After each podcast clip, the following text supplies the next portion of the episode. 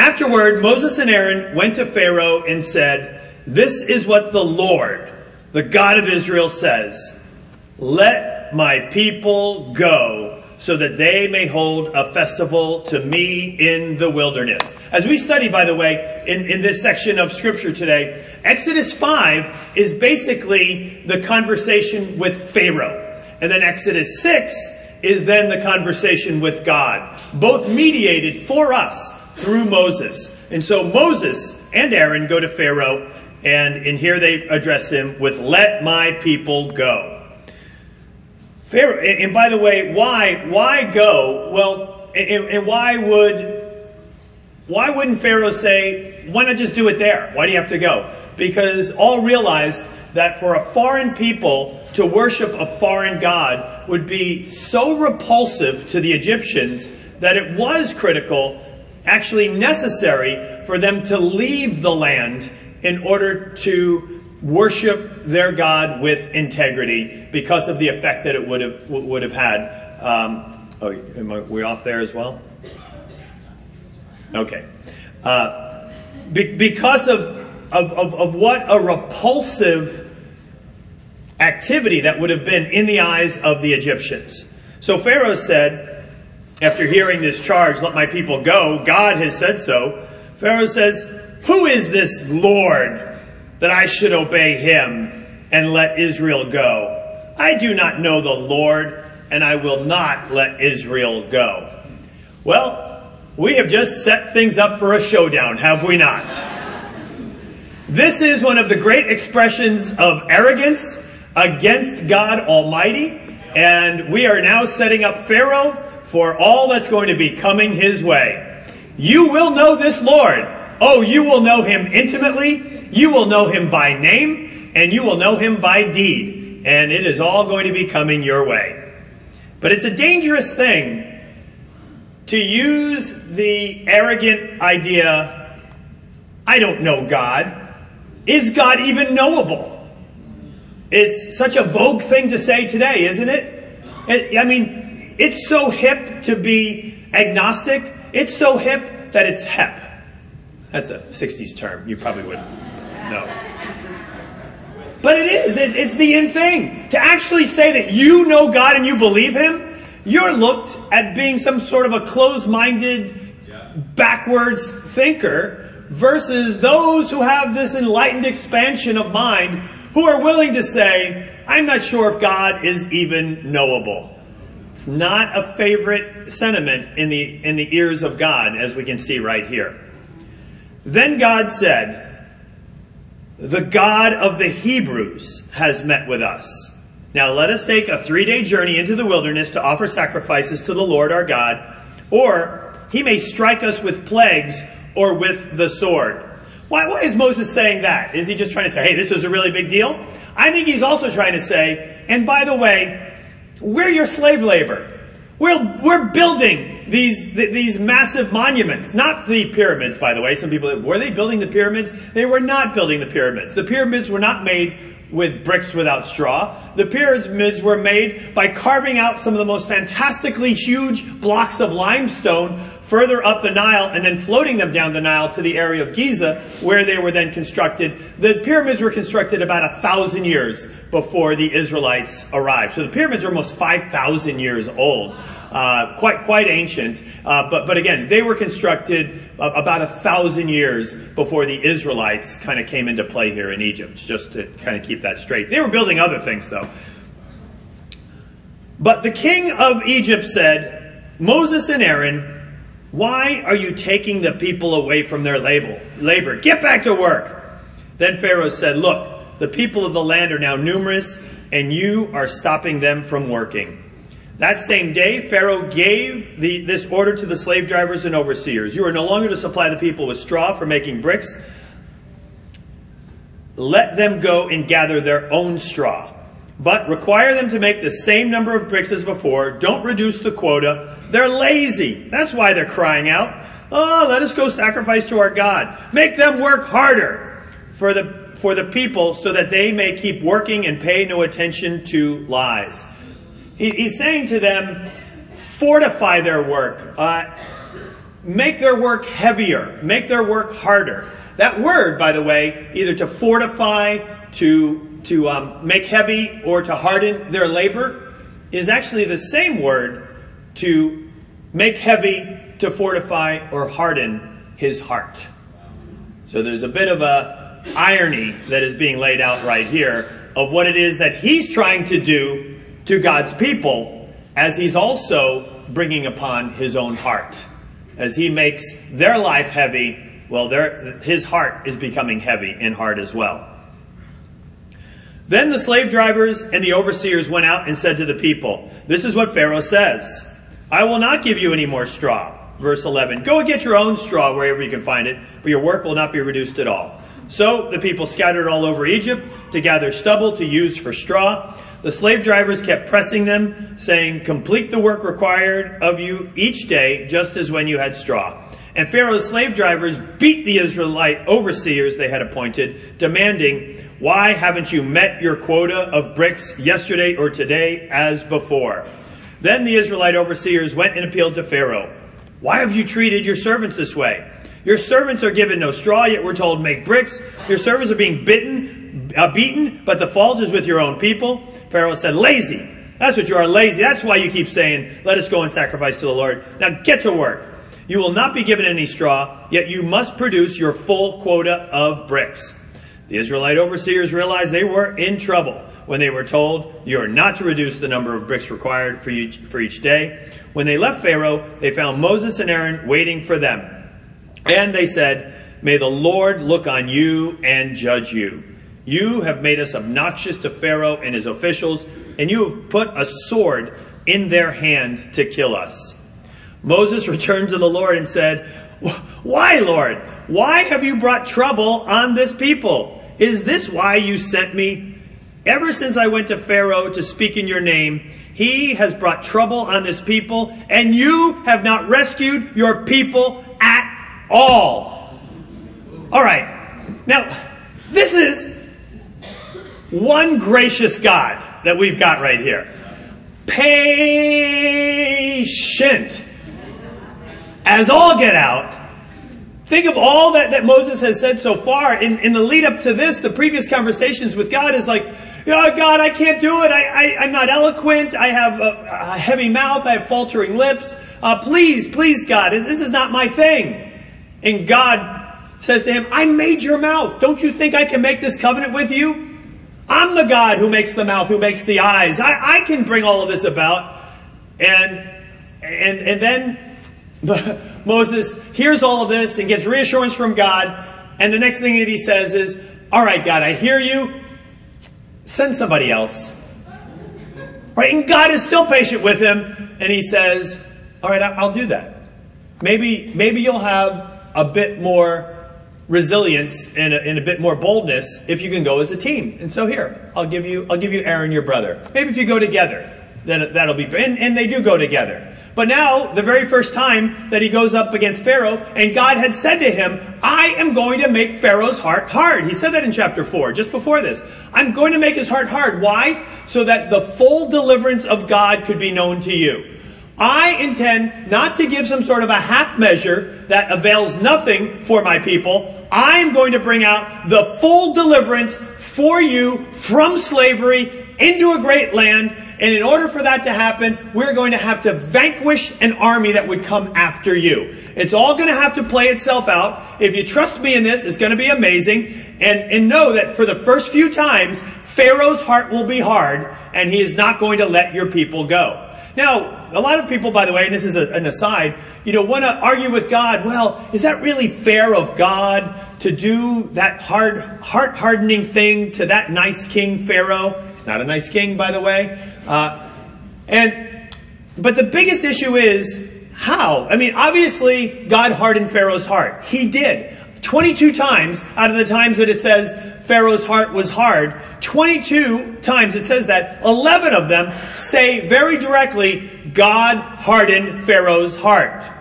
So you can't take God out of this picture. God obviously was the actor, the agent in bringing about this hardening of Pharaoh's heart. But the question is, how did he do it? Because if he did it by just simply going into his heart and flipping the switch from soft to hard and doing it as theologians call immediately. Now, this is a technical term. Teens aren't here, so I'm going to go for it for a minute. All right? Except for you guys. But you know what? Apparently, God saw fit to bring the most intelligent, insightful teens except for you, those of you that are watching on Facebook as you drive to Kings Dominion right now, and that would include you as well, uh, brought you all together because this theological debate has so captivated all of God's people for all of time. And it is the great debate between man's free will and the foreknowledge of God. And as God brings about his desired purposes, does he do so by messing, tinkering with man's free will? That's the great debate. And of course, it shows itself up in this episode big time. Because he says explicitly, God says, I will harden Pharaoh's heart so that your deliverance will be all the more complete. And it's for a great purpose. So is it so bad if God goes ahead and flips the switch immediately? Now, going back to that word immediately. Uh, Immediately is a very technical word, and it doesn't mean right now, right? Like immediately, drink that water. Oh, good job, right? But uh, but but but what what it means is not immediately. That's what immediately means. Not with mediation, not through a middleman, not through some sort of mediating stimulus that would bring it your way. So, if, if for example, that I wanted to say that uh, that, that we, let, let's let's harden Brad's heart. Let's all you know kind of do that right now. Well, to do it immediately, we would have some sort of you know Svengali power to be able to jump inside of of, of his you know neural pathways and flip the switch, but, but by which we would control his free will. That would be immediately. However, we could harden Brad's heart immediately, right? Immediately. Immediately means to do it through mediation through some other means rather than having to directly reach inside his heart and flip the switch. That we could put the right stimulation, the right circumstances in his path that would harden his heart.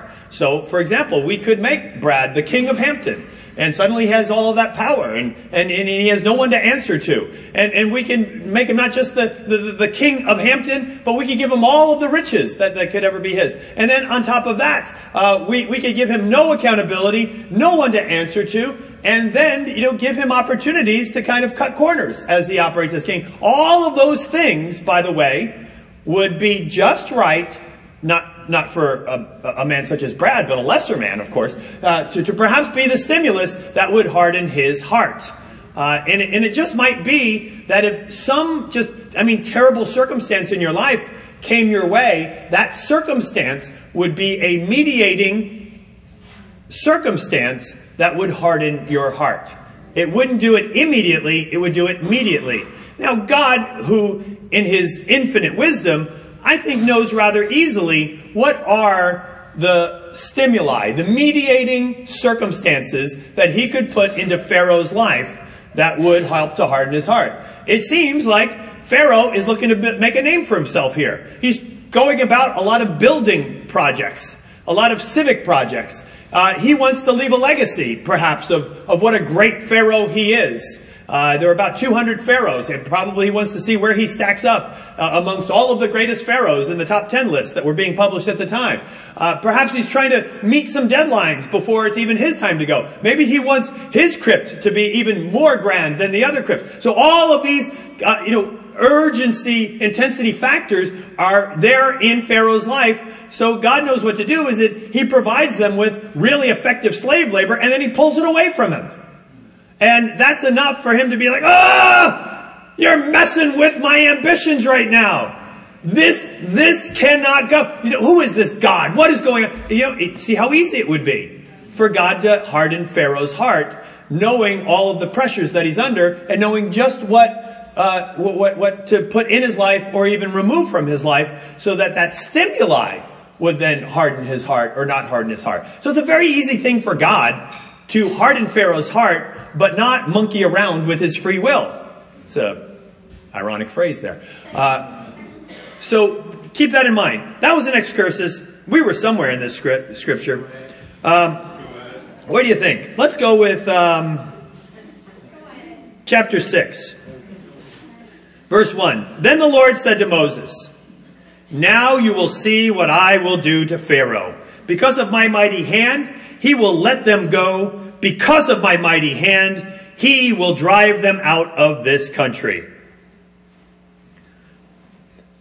I am, God also said to Moses, I am the Lord. But by the way, he begins and finishes a very important speech here with I am the Lord. Whenever you see this, know that there is a very important complete thought that is being brought about in Hebrew literature. In, in verse 8, God finishes everything that he says with I am the Lord. See how it's bookend? And then what's interesting is the next thing that he says is, I am the God of Abraham, Isaac, and Jacob. Well, what's the second to last thing that he says? Abraham, Isaac, and Jacob. And, and that pattern goes in all of the way that Hebrews give their speeches. When I kind of give a sermon, you're waiting for, you know, point three and God forbid point four or even five, uh, along the way. And they're like, okay, now I see where he's going. This thing's going to wrap on, wrap on up uh, along the way here. Um, there are four points today. And, just to manage your expectations. They'll, they'll go though, you'll see. Uh, so, so we have a style of rhetoric that helps you to know where you are along the way so that you know like we're building to something that we're going to come to a conclusion that we're going to be kind of let out with a, an application right? That's our rhetoric. That's our style of oratory. In hebrew the style of oratory is that what you say first you also say last. And what you say second you say second to last. What you say third you say third to last. Go home and if you want to get super nerdy go from verses 2 to eight and lay it out on a piece of paper and arrange them and see, wow, first and last, second and second to last, third and third to last. And you'll see that, that the thoughts pretty much, and then in the middle, after all of those things are bookend on either side, in the middle is a very important nugget. And, and we'll get to that in just a moment. Okay, on we go. I am the Lord. I appeared to Abraham, Isaac, and Jacob. By the way, the other time, the only other time that God says, I am the Lord, and, and says it in, in this way, is at a very important time, and he says it to Abraham. And this is the first time that God says it. It's in, it's in the covenant with Abraham, where he says to him, I am the Lord, in Genesis 15. Genesis 15 is then followed with this statement by God. I think I've got it here. Then the Lord said to him, Know for certain that for 400 years your descendants will be strangers in a country not their own, and they will be enslaved and mistreated there. But I will punish the nation they serve as slaves, and afterward they will come out with great possessions. You, however, will go to your ancestors in peace and be buried at a good old age. In the fourth generation, your descendants will come back here, for the sin of the Amorites has not yet reached its full measure. This was about 500 years ago from what we're reading here in Exodus. God's got his act together. He had this plan already laid out. He had every one of these details, even with Pharaoh, already orchestrated for the greatest glory of his people knowing how great he loves them and how intimately he will work to deliver them. This is our God. Our God who wants us to know that he has got you. He hears you and he is going to orchestrate events for your deliverance. This is, this is a beautiful, this is everything in the book of Exodus in, in one short paragraph and it's already laid out 500 years earlier. Like stuff like this just makes me just amazed at how great our God is. And Again, Moses seems to be surprised along the way, but yet he had told all of this to Moses too ahead of time back in chapter 4. So onward we go. I appeared to Abraham, to Isaac, and to Jacob as God Almighty. But my name, but my name, the Lord, I did not, but by my name, the Lord, I did not make myself fully known to them. I also established my covenant with them to give them the land of Canaan, where they resided as foreigners Moreover, I have heard the groaning of the Israelites, whom the Egyptians are enslaving, and I have remembered my covenant. Therefore, say to the Israelites, I am the Lord, and I will bring you out from under the yoke of the Egyptians. I will free you from being slaves to them. I will redeem you with an outstretched arm and with mighty acts of judgment. I will take you as my own people, and I will be your God. Then you will know that I am the Lord your God, who brought you out from under the yoke of the Egyptians, and I will bring you to the land I swore with uplifted hand to give to Abraham, to Isaac, and to Jacob. I will give it to you as a possession. I am the Lord. Wow, right?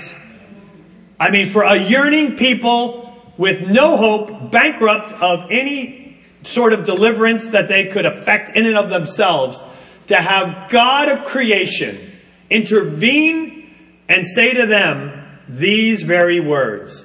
Now, in order for us to appreciate how valuable this intervention is, we've got to appreciate this, this very idea. I will free you. Now, to hear I will free you, of course, uh, has the idea that you are not free. And, and, and clearly, these are not a free people. And this chapter only highlights the real oppression of slavery. And this oppression of slavery is, is of course, one that is very vivid for us to read here. But Exodus has always been in the New Testament and has always been from the perspective of Jesus as a very vivid illustration of what is done for us spiritually. Uh, for, for example, in Galatians 4, Paul writes, Formerly, when you did not know God, you were slaves to those who by nature are not gods. And that slavery is an oppressive slavery indeed. Bricks without straw, striking down the foreman of the workers, fulfilling your quota, no day of rest, work day after work day, only to have your workload increased by 50% again to go search the land for straw, come on back, still make the same quota of bricks. The, the, the slavery is indeed a dark and helpless time. And for all of us that have been delivered by God, or for any here who have, have known the slavery of sin and have appreciated it, we can see the parallel. It's as vivid as could be as you, as you imagine the exhaustion, the overwhelm of slavery. To be slaves to sin is really not so very different, as Galatians 4 says here, as being slaves to these Egyptian uh, overlords and oppressors. The oppression of sin is a hard one indeed. And it does leave you at a place of thinking, is there any way out? Just as you think that you're making progress, only to realize I'm not free at all. And I'm not sure where you're at. Perhaps that slavery is a, is a slavery to just being religious. It's one of the worst of all slaveries because it's so nuanced and deceitful. But, but also, uh, the shackles are so strong. And there, you never know deliverance. You never know what it is to soar to be set free. To do things for the sake of Jesus. To have within you a fire that burns out of gratitude for having really been set free. To know what it is to have no bounds for your service to God. Because in the slavery to religiosity, everything is done to just simply serve your, your self image as one who is religious. You go to church because that's the right thing to do before the Lord. You contribute to God and His work, well, because you want God to be pleased with you. Everything you do is to jump through hoops of, of pleasing a God and hoping that you gain a little bit of credit before this God. It's religion. but it's not the relationship that Jesus wants to establish with you. He wants you to be so overwhelmingly liberated that there is no thought of, well, if I do this, maybe he'll do that. None of that exists any longer.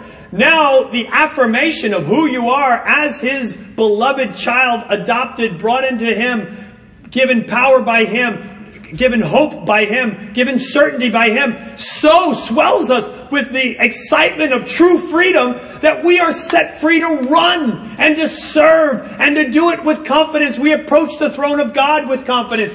We approach those that need to know of God with confidence. We do so with more than confidence. We do it with urgency and compassion, knowing from which we have been delivered ourselves. Or even the slavery Maybe it's not to religiosity or the pride that goes with that, but, but maybe it's just pride in general. Pride of if anybody tries to tell you something that might actually be for your benefit, to help you to grow. Maybe they don't say it just right, but instead of being able to receive it in such a way that, oh my goodness, this launches me into another chapter of my life where I'm able to actually be more effective for the sake of Christ, or more effective as a father or a, or a, a husband. Instead, what happens is pride wells within us. And where we want to instead receive any bit of feedback in a way that makes glory to God a reality, but instead we want to argue our case. We want to show that no, I don't think your, your insight right there was on the mark. I think that all you're doing is just condemning me right now. You're judging me. No one can judge me but God alone. Right? I mean, all of that nasty pride. It sounds good on the outside. Why? Because in our pride, we want to look good and sound good on the outside. It's all in our mind, somewhat curated to be as effective as possible. But at the end of the day, anyone who, who has really been set free sees it and just is sad. Sad for me, sad for you, when, when we're enslaved, enslaved to the sin of pride. Or, my goodness, so, so many other ways. Smoking, thinking that, oh, maybe finally, finally I, I could be set free from smoking. You know, just as you're about to be set free, just as these Israelites were about to be set free, sometimes the pain is augmented. And even in something like it, smoking or any other kind of addictive uh, consumptions or behaviors, th- there is a, a moment of even greater piercing pain. But that pain is really just the threshold. It is the threshold of deliverance on the other side. And, and God is bringing you to a sweet deliverance if only we would embrace fully what it is to go through that threshold from slavery into deliverance. But that deliverance, by the way, is then to serve God. To not just do whatever it is that you want. Because the second thing that he says here, after he says, I will free you, is that he then says, and I will take you as my people. You see that there? I will free you. And then verse 7, I will take you as my own people, and I will be your God. This is covenant language at its highest. This is where if you're a slave, somebody that you feel has been on the trash heap of all of human existence, and suddenly the God of all heaven, you of all people, you who are at the bottom of every caste system that has been established on earth, you who are the throwaways, you who have been oppressed, you who have no future, you who are just waiting to live out each of your days, to suddenly have the God of the universe intervene and say, yes, you, not the Egyptians, not any of the peoples around you, but yes, you, slaves, you are the ones that I will make my holy people. And I will be your God. Imagine hearing that from the perspective of a beaten down community. I hear you. I make you. I make you the most valuable people on earth. And when Jesus frees you, he not only frees you, but he frees you and brings you into community. 1 John 1 3 says that, that we have fellowship with one another, and our collective fellowship is with the Father and with the Son. It would be how bizarre would it be if God came to the Israelites at this moment and says, I will free you, and then each of you can make me your own personal God if you choose. Like, would that not be the most absurd thing to suddenly be injected into this text?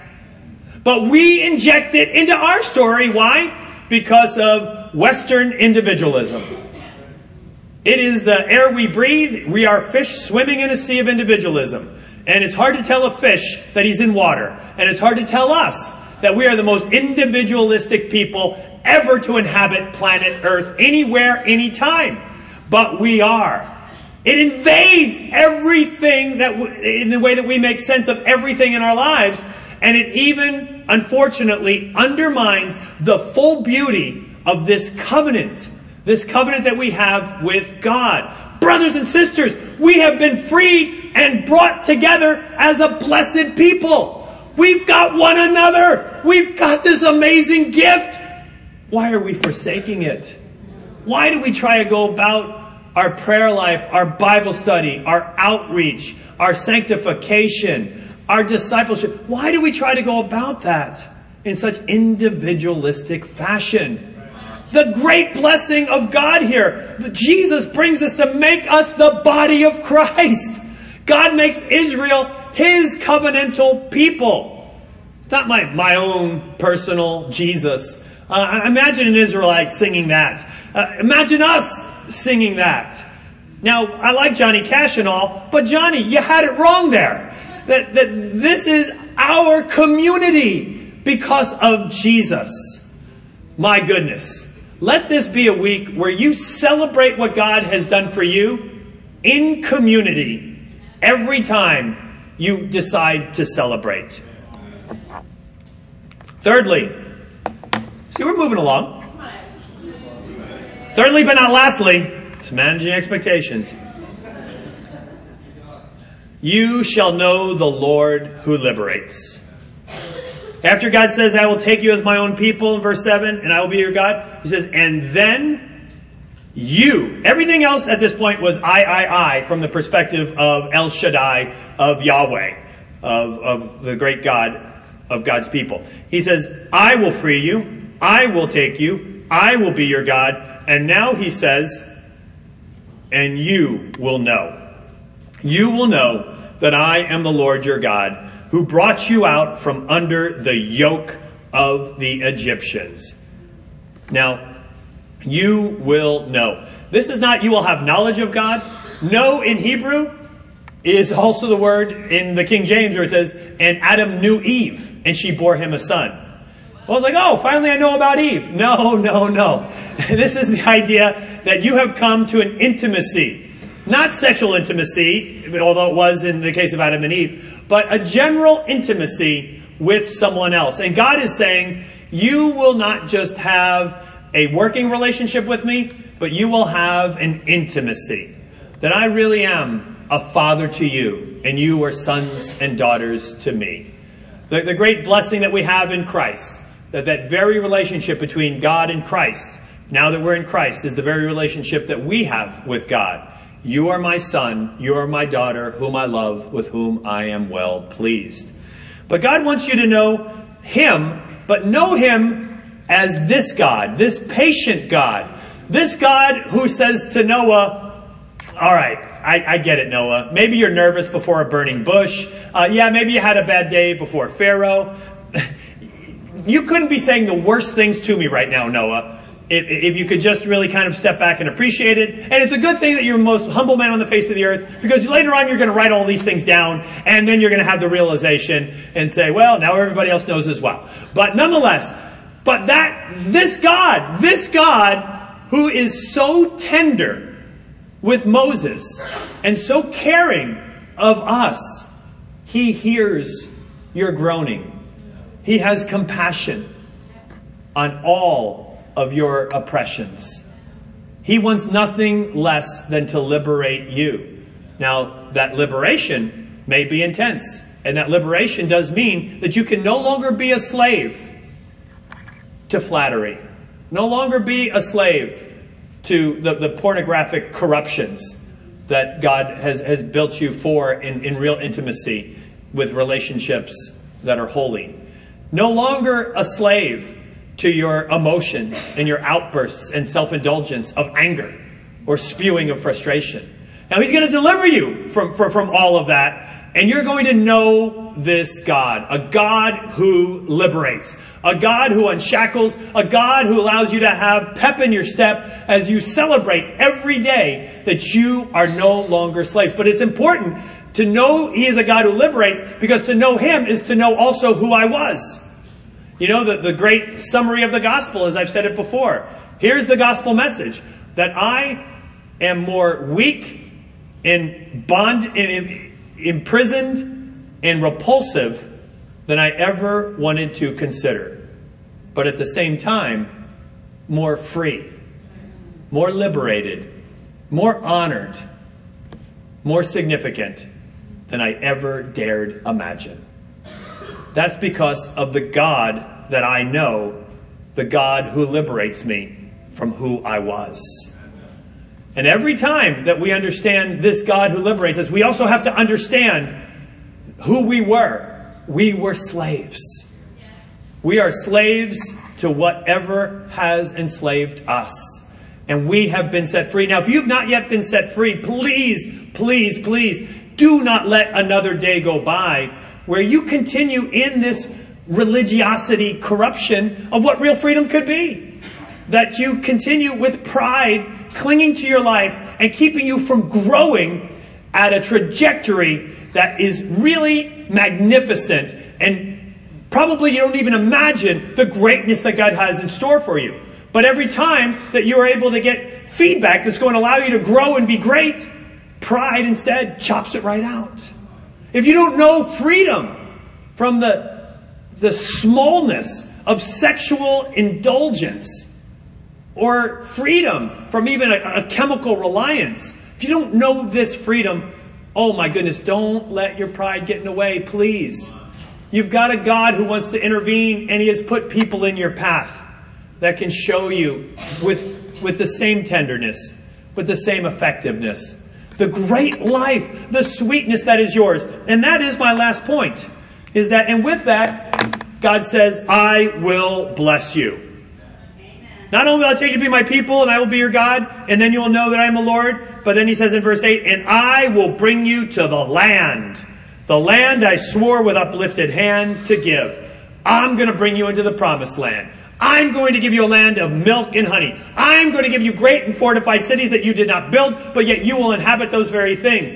I will, will, will make your families thrive. I will make the work of your hands magnificent. These are all the great promises of God when we live in alignment with His great covenant for us. And that is not just for this age where God says, you know what? No matter what you give up to enter into this covenant, I'm going to give you a hundred times as much, Jesus tells us in Mark 10. But not only that, but in the age to come, you're going to really know the promised land you will then see the face of God. You will then walk in perfect harmony with Jesus. You will know what it is to then be delivered from everything to the ultimate degree. This is the blessing that God wants you to live for. Not only is it realized in small and many ways now, as, as we do have so many wonderful blessings, more than we could have ever imagined in this community, in this freedom, in this deliverance, that we, in this significance, in a purposefulness of my life. All of that is made clear for me and for all of us. Praise God. But even more so, what we have in the age to come. Remember this. This God found every one of us while we were wallowing in our fetters and chains. And He says to us, I will free you. I will make you my very people. You will know me, know me, the God that liberates. And then on top of all of that, I'm just waiting to bless you again and again. This is the God that reveals himself to Moses and to the people here.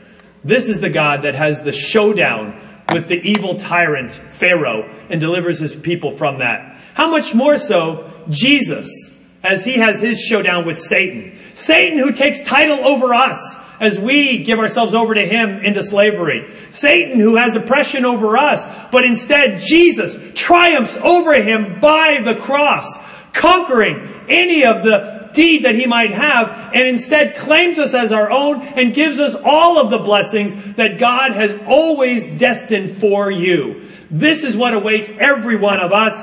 And so, I don't know whether you've got faltering lips or not, but this story ends here, and this will be our final charge.